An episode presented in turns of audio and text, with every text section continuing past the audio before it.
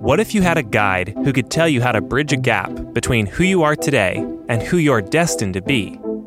What if each week you could hear a story of someone who has tried and succeeded, or perhaps tried and failed, but learned something in the process? Limitless Spirit is a weekly podcast where host Helen Todd interviews guests about topics and personal stories on defining life's purpose, pursuing personal growth, and developing a deeper faith in Christ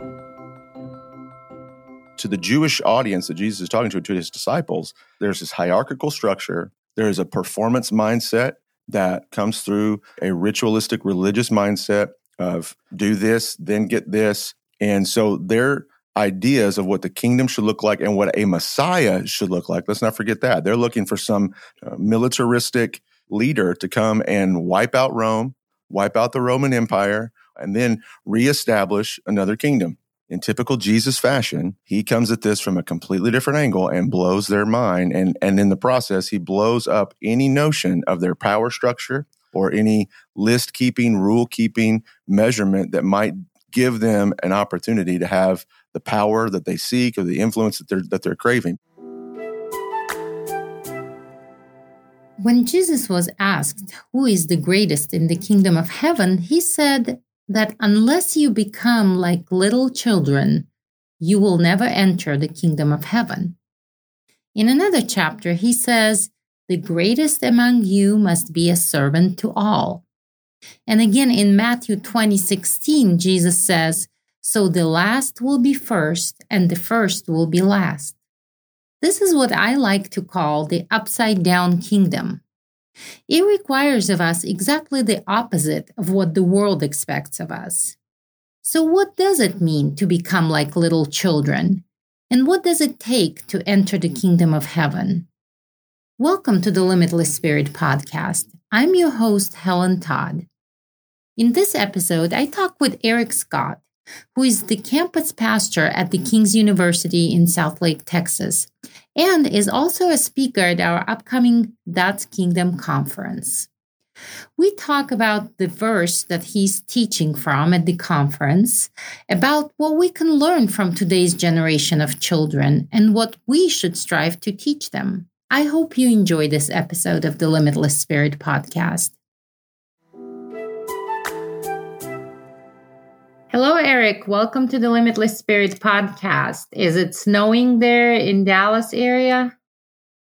Well, hi, Helen. Uh, yes, ma'am. We we survived um, a winter storm here. For for us, you know, it's bad weather. For you guys up in Missouri, you probably laugh at us, but uh, it stopped snowing this morning, and my kids went outside for about I don't know, five or 10 minutes. And that was just long enough for them to realize that they didn't belong out there and they wanted to go back in pretty quick. But yeah, we, we made it just fine.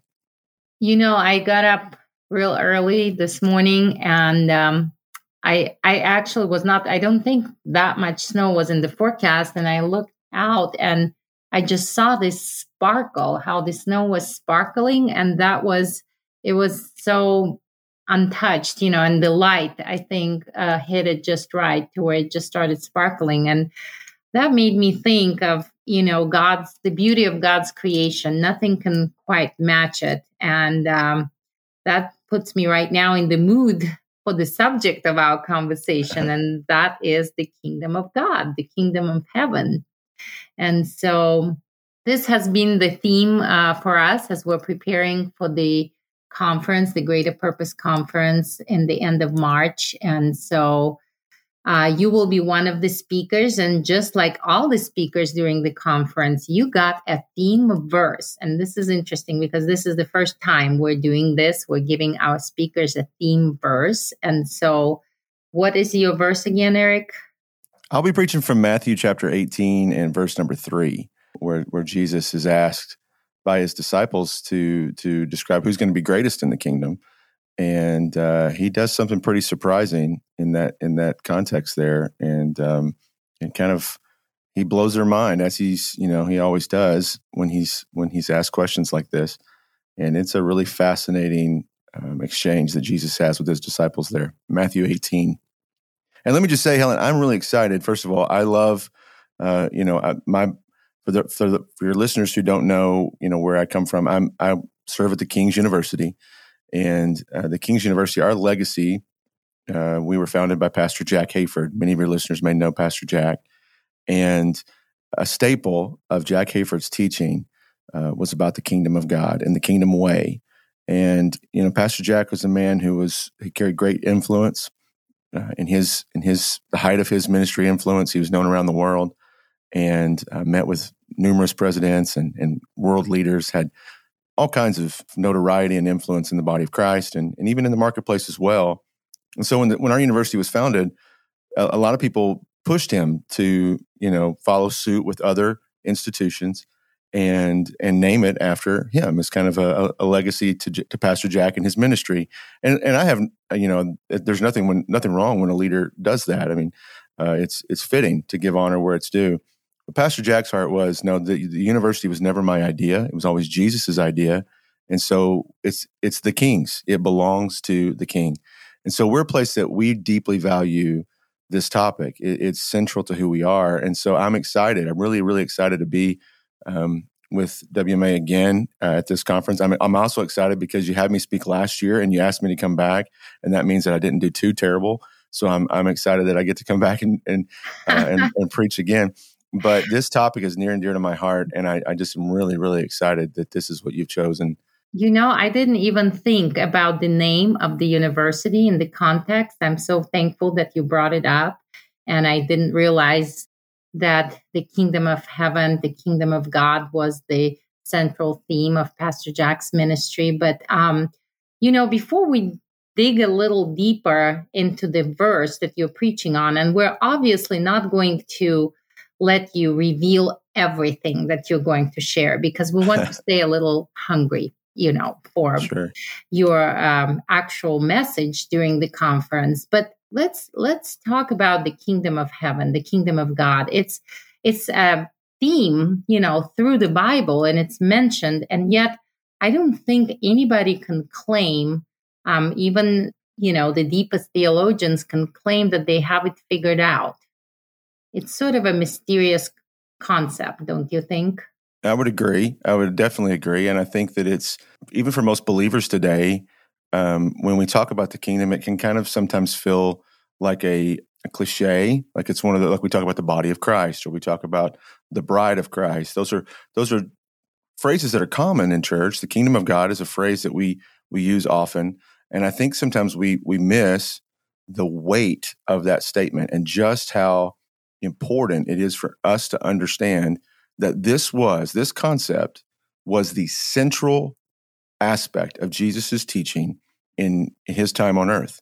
Obviously, we know he came to be the lamb slain from the foundations of the world. He came to be our uh, substitute and to be our our one and and only um, sacrifice for the sins of the world.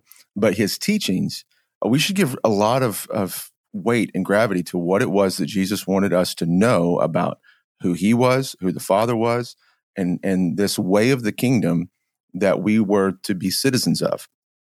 And what we see time and time again, and it's evident in this passage as well, the kingdom way is not the way of the rest of the world. And uh, God's ways, uh, he says this in the Old Covenant. He says, My ways are higher than yours. My thoughts are higher than yours. I- I'm on a different playing field here. And so sometimes we superimpose our wishes for what the kingdom should look like uh, on this concept of the kingdom of God or the kingdom of heaven. And Jesus is over and over again in his teachings trying to help us understand and trying to help his audience that he's speaking to understand that the kingdom way is not what you have been looking for, what you may expect it to look like, and his his plan for the world and his plan for his for his followers is going to is going to be different from what we might have suspected uh, it to look like, and that's a central theme, and we have to we have to grab hold of that because it is evident everywhere in Jesus' teachings. This is very, very good point. And you know, another thing that struck me, um, it's so interesting when I when I do these podcasts on a certain subject. Um, later, I realize how much I learn from the people that I talk to. You know, and and so I, it's it's just an added benefit of doing this. But um, so I've been interviewing several people now since we've started these series, and um, I, I get this um, pressing sense that what what I'm learning, um, not learning maybe, but emphasizing for me during this season is that the kingdom of God, the kingdom of heaven, is not a distant concept. You know, it's so true. Um, yes, ma'am. It's like, not something it's not, way out it's there. not something out there, there where God is. And it's not something in the future, you know, when the kingdom of heaven is completely revealed, you know, in, in the present world. Yes, that is all true, but it's also here among us. It's with us. That's what Jesus said. It's with you. Ever since he came, you know, he brought a piece of that to us. And so, though we're living in an imperfect world, we are also living in the kingdom of heaven. And I think that's something that we don't always realize or focus on. I agree 100%, Helen. I think I would take that a step further. The kingdom of heaven, the kingdom of God has never not been active. It has never, uh, it, it's been a mystery to us. It's been something that's been beyond our ability to even comprehend what God is doing in the earth. But the kingdom of heaven, it's, it, we sometimes think that that God's purpose and plan for the world stopped the minute that Adam and Eve bit into that fruit. Like it's it boom, then heaven just kind of came crashing down, and then God went into crisis mode, and He's like, "Now what am I going to do?" And you know, then He got really confused, and Jesus said, "Here, I've got a plan. Let me come and, and fix it all for you, Dad. Just I'll, I'll go down there and, and do things like this, and then we can maybe hit reboot or reset on the king. No, the kingdom was always active the Bible is very clear. Jesus was the lamb slain from the foundation, from the very, very beginning. God's plan for redemption was very grace filled and very merciful to give us a chance to try to do things. Uh, the very simple one rule that he gave us just don't eat from that tree. Uh, we couldn't do it. And then all throughout the, the Old Testament, it's over and over and over again where God is very gracious, very long suffering, very patient with his people. But the kingdom of heaven, the kingdom of God was never not active and it's still it's still a mystery to us. Uh, it's still very difficult for us to understand what God is up to sometimes, all the time, really. But but His kingdom is alive, it is active, it is present, and it always has been. It's, there's never not been a time where the kingdom of God was not active in the earth. And that's such an important point for us to realize. You know, I'm looking at the verse, at the context of the verse that um, is going to be your theme verse, and I think it perfectly illustrates what you just said a few minutes ago that it's not like we imagine. It's it's nothing like we imagine because the the question that the disciples ask him is who then is the is the greatest in the kingdom of heaven? They're still thinking from the worldly perspective of the kingdom you know that that has that hierarchy and and somehow they're trying to figure out how can i gain this highest rank. so they're right. hoping for a pointer from Jesus. And look how he twists this whole thing. Absolutely. You're 100% right. Um, you know, it's very important for us to understand the context of, of Jesus's time um, for a number of reasons. Um, but, but he's, we get a snapshot of the conversations that Jesus is having with people in real places at a real time, in a real geographic region. Um, and sometimes we all, you know, because we're in our Western mindset, we always think that that the Bible was written for us. Um, it is it is for our benefit, of course, but these are real exchanges and real interactions, eyewitness examples of what Jesus is saying in a real time in a real context. And so, to the Jew to the Jewish audience that Jesus is talking to, to his disciples, you're right. There is this there's this hierarchical structure that they have uh, been embedded in.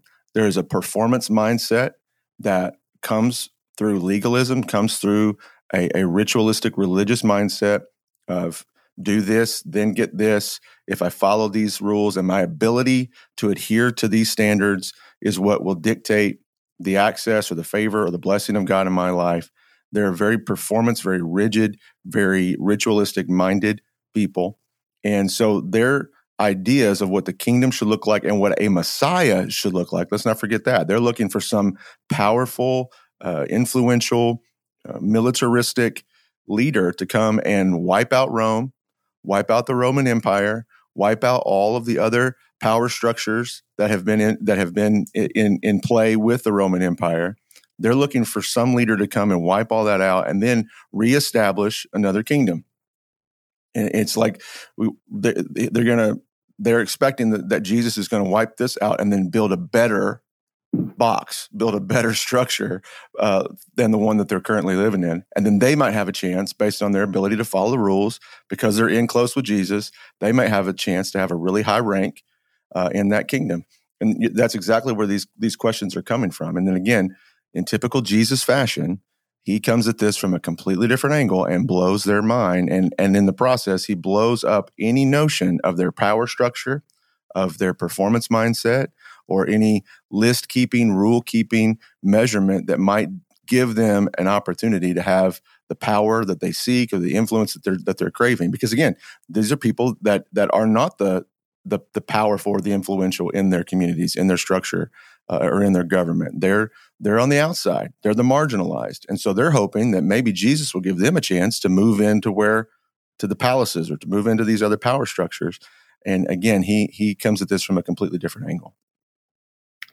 And you know, not much has changed since then because even even when we become saved, I think that um, human nature is just structured and and leans towards the legalism and the performance based religion you know? And so i think that sometimes even today we think that to become the best christian to become the most spiritual person, we have to go through this set of things, you know, or we have to acquire the greatest knowledge or follow certain rules to the best of our abilities.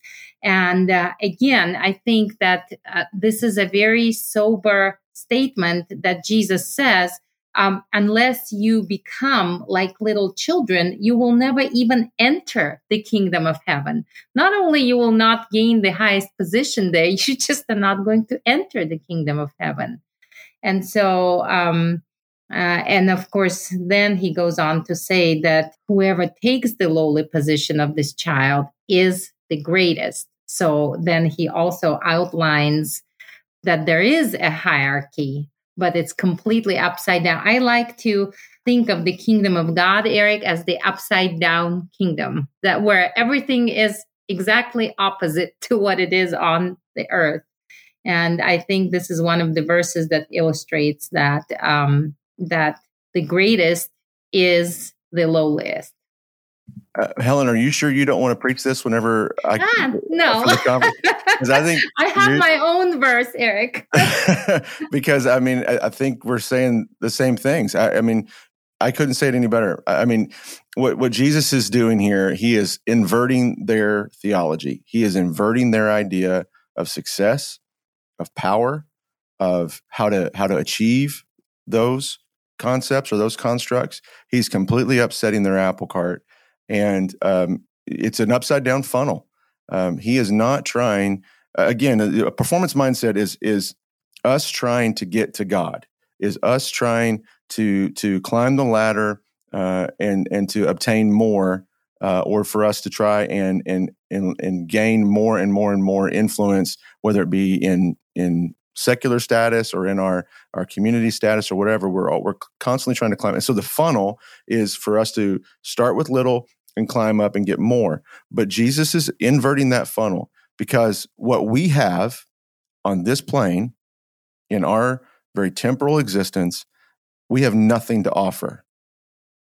We have nothing to give the God of the universe who has everything. But what Jesus is here to do is he's trying to get what is way bigger and way weightier and of way more substance and value, the way of God, the way of heaven, into us. So he is up, he is he is turning that funnel. Instead of us trying to climb up and get to to heaven, he is trying to get heaven down to us. And he's trying to help us to see that the way to do that is is through humility, is through trust, is through uh, a posture of of absolute dependence on on him and on his ways and not our own strength. I mean, if if someone is asking the question of how do I obtain, how do I earn, how do I achieve, they're asking what steps do I need to take in my own strength and ability in order to accomplish this task or in order to accomplish or achieve this rank. A child can't do that. When we're children, we are completely dependent on someone else to provide for us. We are, and also, frankly, I try as a parent I try to give my my children. I try to value their opinion. I want to listen to them, and I want I want them to to be able to speak up and, and tell me how, what they think or what how they feel or what they want. But at the end of the day, uh, my wife and I we make the decision on what's best for our kids, and and they may or may not like the outcome of that, but but they're gonna hopefully they'll trust us that we know what's best for them. That's the posture of a child, and that's what Jesus is saying here. You're trying to climb, earn, achieve, and do things in your own strength. Your posture, your heart has to change um, because your your your strength is not enough. And you, if you posture yourself to trust, that's the only way that you'll ever be able to enter into the fullness of the kingdom.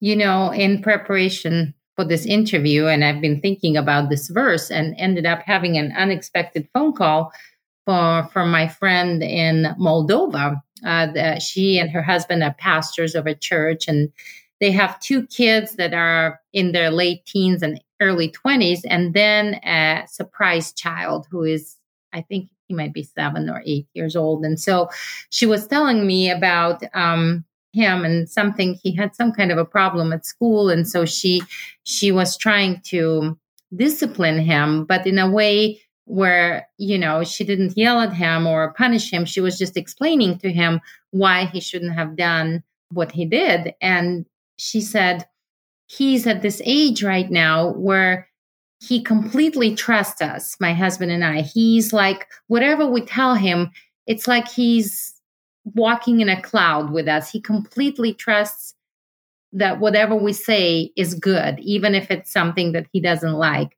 And I thought, wow, this is just like exactly what the scripture is telling us, you know, that type of trust where even even God's punishment we accept as a good thing because because he's perfectly good and and whatever he says or whatever he does is just perfectly good. Do you think that's what um, Jesus is talking about, uh, saying become like little children? Yes, ma'am. I think that I don't I don't think that Jesus is telling us that children are are the archetype of maturity. I don't think that he's telling us that children are uh, he's necessarily pointing to their innocence or their their nobility or their their sinlessness, any any any of those aspects of um, of of being a child, or their um, just kind of their their their way of viewing the world is is very serendipitous, or, or just not having a concept of of of what it means to be an adult. I don't think that he's he's pointing to that. What, I think he is pointing to here is that a child um, it doesn't have any uh, hope of providing for themselves um, beyond a certain point. Um, it's really funny. My, I have I have two kids. My my daughter's twelve, my son's five, and so they're on different spectrums. They're on different playing fields. Uh, my twelve year old, she's she's kind of right there on that you know verge of being a teenager. I often make the the joke she's she's living a Britney Spears song right now. She's she's not a girl, not yet a woman. So she's she's she's right there on the cusp of all that. And so she's trying to get herself all dolled up, and she's she doesn't want me to you know fix her hair, put her hair in a put. She wants to do that for herself. She's trying to step into this uh, new level of independence, but there is there are limits to how much she can do for herself as a twelve year old. But her capacity is is a little greater than her brother's as a five year old, we're picking his clothes out. We're having to still help him go to the bathroom. We're still picking his clo- his food out for him. We're preparing his meals. Uh, Bailey could probably fend for herself a little bit longer than my son could, my, than Maverick could. But Maverick is completely helpless, and that's I think that's what Jesus is pointing to here. Is you're asking? A, he's asked, he's he's telling his disciples in a very gentle and very kind and very loving way. He's saying you're asking the wrong question. You're you're looking at this completely the wrong way, and and I think that's why in response to their question, this is really this is something I hope to kind of draw out a little bit more. But in response to their power hunger, in response to their uh, their their grasp for influence, Jesus's response to them is to call a child. And uh, uh, I don't. I hope we don't miss that part. There is that Jesus looks over at another generation and calls them to Him, because the the generation that that has been walking with Him for all these years as he's been talking about the kingdom, they're still asking the wrong question. And so Jesus looks past that generation and he sees a child and says, Come here. And then he puts that child in the center of the conversation. Um, I think if we're not careful, Helen, um, we could be looking at, at what our role in the kingdom is the wrong way. And God may look past us and call another generation to the center. And, and, and, and so I think Jesus is making a real statement here. He's saying that there is a humility that is missing in your question, but it's represented in this generation. And um, we may not always think about the generations behind us as as being humble, um, but I think that that what Jesus is trying to help us see is that our grasping for power, our grasping for influence, if we're not careful, is going to be the very thing that keeps us from being able to usher in the revival that we all want, the explosive growth of souls into the kingdom that we all want to see. It's not going to come by us trying to climb our way or, or scratch, kick, and claw our way to more influence in this temporal realm. Uh, it's going to come through a posture of sincere obedience and complete trust and total humility. And so that's, I think there's a real gesture of what Jesus is doing here that he's saying, you need to pay attention to, to, to uh, the people that you may keep outside of the circle that you think aren't big. You know, we always, when we go to dinner, we always have the kids table.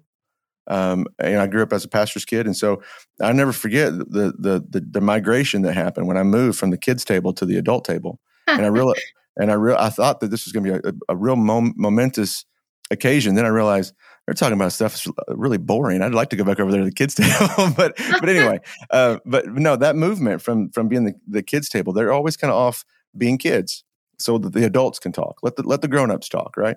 Well, Jesus is saying, yeah, the marginalized, the people that you've pushed to the outside that you think can't handle these conversations, I'm going to bring them front and center uh, because there's something in them that is a, a demonstrative aspect of what the kingdom is all about. And so, if you don't have it, I'll find it somewhere else, uh, and and I'll exalt.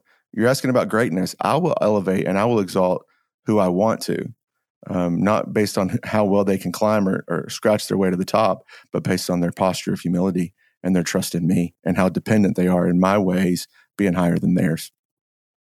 I think it is interesting because in your um, professional life, you are entrusted with the next generation. You're the campus pastor of the King's University. Um, uh, the the people, the flock, your flock, they may not be children, but they're on this on the border, you know, between mm-hmm. between the uh, youth and adulthood, and so I, I'm sure that as the campus pastor and spending so much time with them, um, you can see within them the qualities that as adults we can learn. You know we we have so many ways to define the generations and i think the the students of today they're the generation z and maybe even the next generation coming up.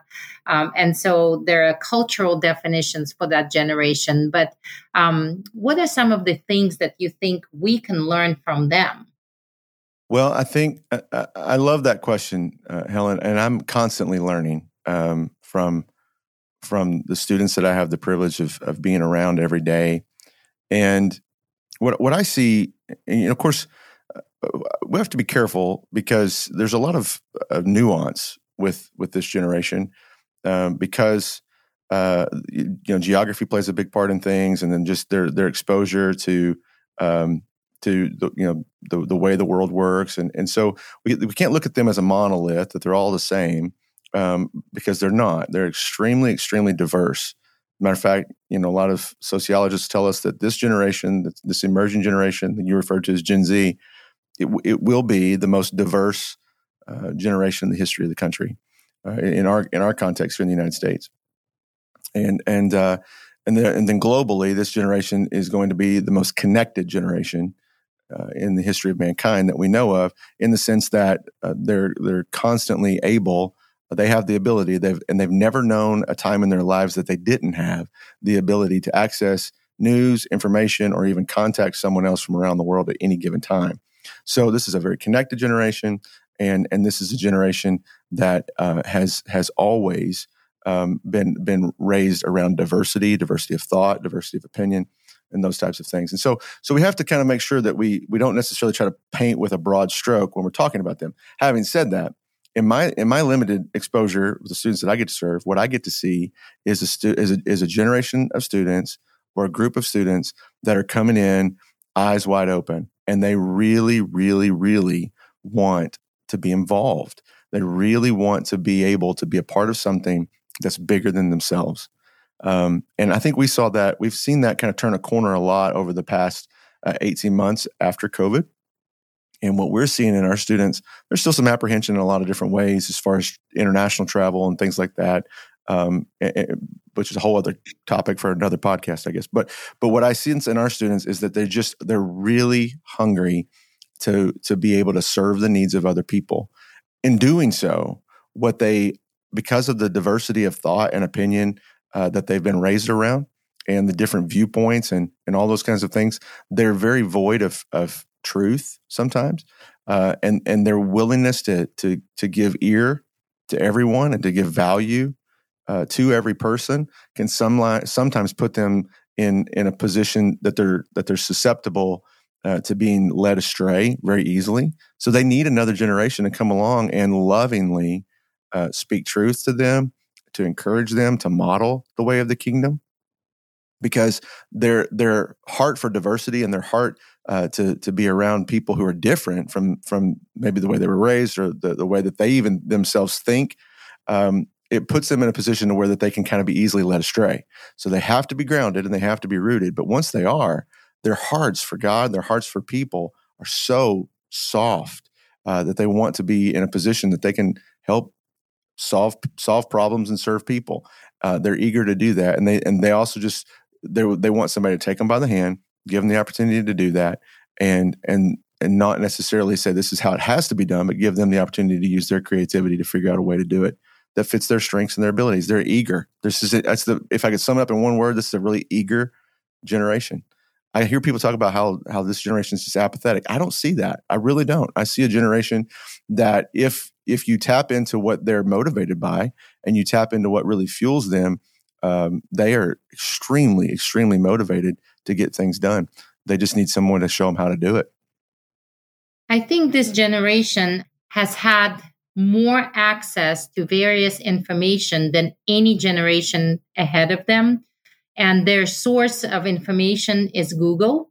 And so that's why they're exposed to so many different ideas, opinions. Um, they don't need uh, an adult to share it with them. They have access um, to um, a lot more information than any one given adult can give them. But in light of all that, I think it, it just places a greater responsibility on us to actually live out our faith you know, uh, not just to preach the word to them, but be the word, live the word. And, and so I think that uh, that way we present the truth and earn their respect you know. The truth will always speak for itself. They can uh, if if they have access to the word of god i think you know they they the holy spirit within them will show them that that is the truth. But um for us to earn their respect and be able to pour into them, we have to actually live what we preach, don't you think? I agree 100%. And I, and I think it also has a lot to, to do with what we're talking about here. Um, obviously, you know, we're, Jesus is not saying in this, in his instructions to his disciples that we are all um, to, to put ourselves in this place where uh, no one uh, is, is making decisions about how to care for the next generation. So he's not saying for parents, exact, you know, for an example, to just be kids all the time and and don't uh, use your uh, influence over your children or for for leaders and pastors who are older than than the the students or the the, the young adults that are in their congregations to put yourself on the same uh, level of, of experience maturation or even influence in decision making. He's not saying that we should level the field. That's not what his instructions are. He's talking about a posture of the heart. And so, to to your point, as far as living what we preach and and and putting our faith into action, the way that we can really bring this generation along is to say that I'm learning from you. I have something to learn from you, just as much as as you may have something to learn from me. And and to see the the image of God that's in them, to see the Spirit of Christ that lives on the inside of them, uh, the same one that lives in us, and to view them through that lens, not necessarily to see each young adult, each Gen Z Zer, each student as uh, a young person to to fix, as a as a problem to solve, or you know that they even need, need to always be even I would say I would go so far as even to say corrected all the time, as much as there is an invitation here for us to humble ourselves and to model for them what the posture of the kingdom looks like and to invite them into relationship where we are symbiotically learning from each other. Uh, I think that's a beautiful thing, and I think it's what this generation craves. Uh, you you said a moment ago they they they can figure out X's and O's on their own. They can. I mean, you give a kid you know enough supplies and and access to the internet, and you'd be surprised what they can build. So they can figure out how to do stuff, but it's the being that they're struggling with. It's the it's the aspects of and, and really it hits the heart of this question that the disciples were asking too. What do we need to do to be the greatest? So if if if this was a if there was ever a generation that walked the planet that was that was primed to be, figure out how to quote quote do something, uh, it was this generation because they're extremely intelligent, very creative, and they they've never not known how to access information. Um, but the, the way of the kingdom is not always about doing. It's about being. It's about trusting, and it's about connecting into God's great big plan for the world. And so we can show them that posture, and then and, and then we can le- leverage their creativity, their knowledge, their their know how, uh, and their and just their ability to get things done to advance these concepts of humility and and serving the needs of other people the way of the kingdom uh, in, in, in a way that's relevant to this generation. So it's it's all about the posture. So if we if we will just model that childlike humility in the way that we approach them, in the way that we instruct them, in the way that we listen to them, I think we'd be surprised by how reticent they are to receive from us, um, and, and and how how willing they are to get involved in what's going on in the body of Christ. Well, I can't wait to hear the full message, Eric. I won't probe you with any more questions, but thank you so much for being on the podcast today. And uh, I hope to see you very soon. Likewise, Helen, thanks again always for the invitation and for having us back. We're excited for our students to be there to lead worship for the conference, and it's going to be a great time. And we can't wait. Can't wait to see everybody again. I was so encouraged by what Eric had to say about the younger generation and their desire to help people and make a difference in the world. The younger generations may still need the direction and guidance of mature Christians, but mature Christians can learn much and be inspired by the passion and excitement of those younger Christians in our lives. Ultimately, no matter what age we are, the only way to enter and live in the kingdom of heaven is to be in a state of complete dependence on God, just like a child depends on their parents. This requires of us both humility and explicit trust in God, which is impossible to understand without knowing God, knowing who He is. At World Missions Alliance, we believe that change lives change lives. If you feel called to take the gospel message around the world or would like to learn more about what we do, visit our website, rfwma.org. While you're on your web, our website, check out the Greater Purpose Conference coming up March 30th, 31st, and April 1st in Branson, Missouri. If you're looking for a community of people who are passionate about God and the Great Commission, or if you're seeking for your greater purpose and a deeper intimacy with God, Greater Purpose Conference is the place to be. I hope you enjoyed this episode of the Limitless Spirit podcast. Until next time, I'm Helen Todd. Limitless Spirit podcast is produced by World Missions Alliance. We believe that changed lives change lives. If you want to see your life transformed by Christ's love, or if you want to help those who are hurting and hopeless and discover your greater purpose in serving Christ through short term missionary work, check out our website, rfwma.org, and find out how to get involved.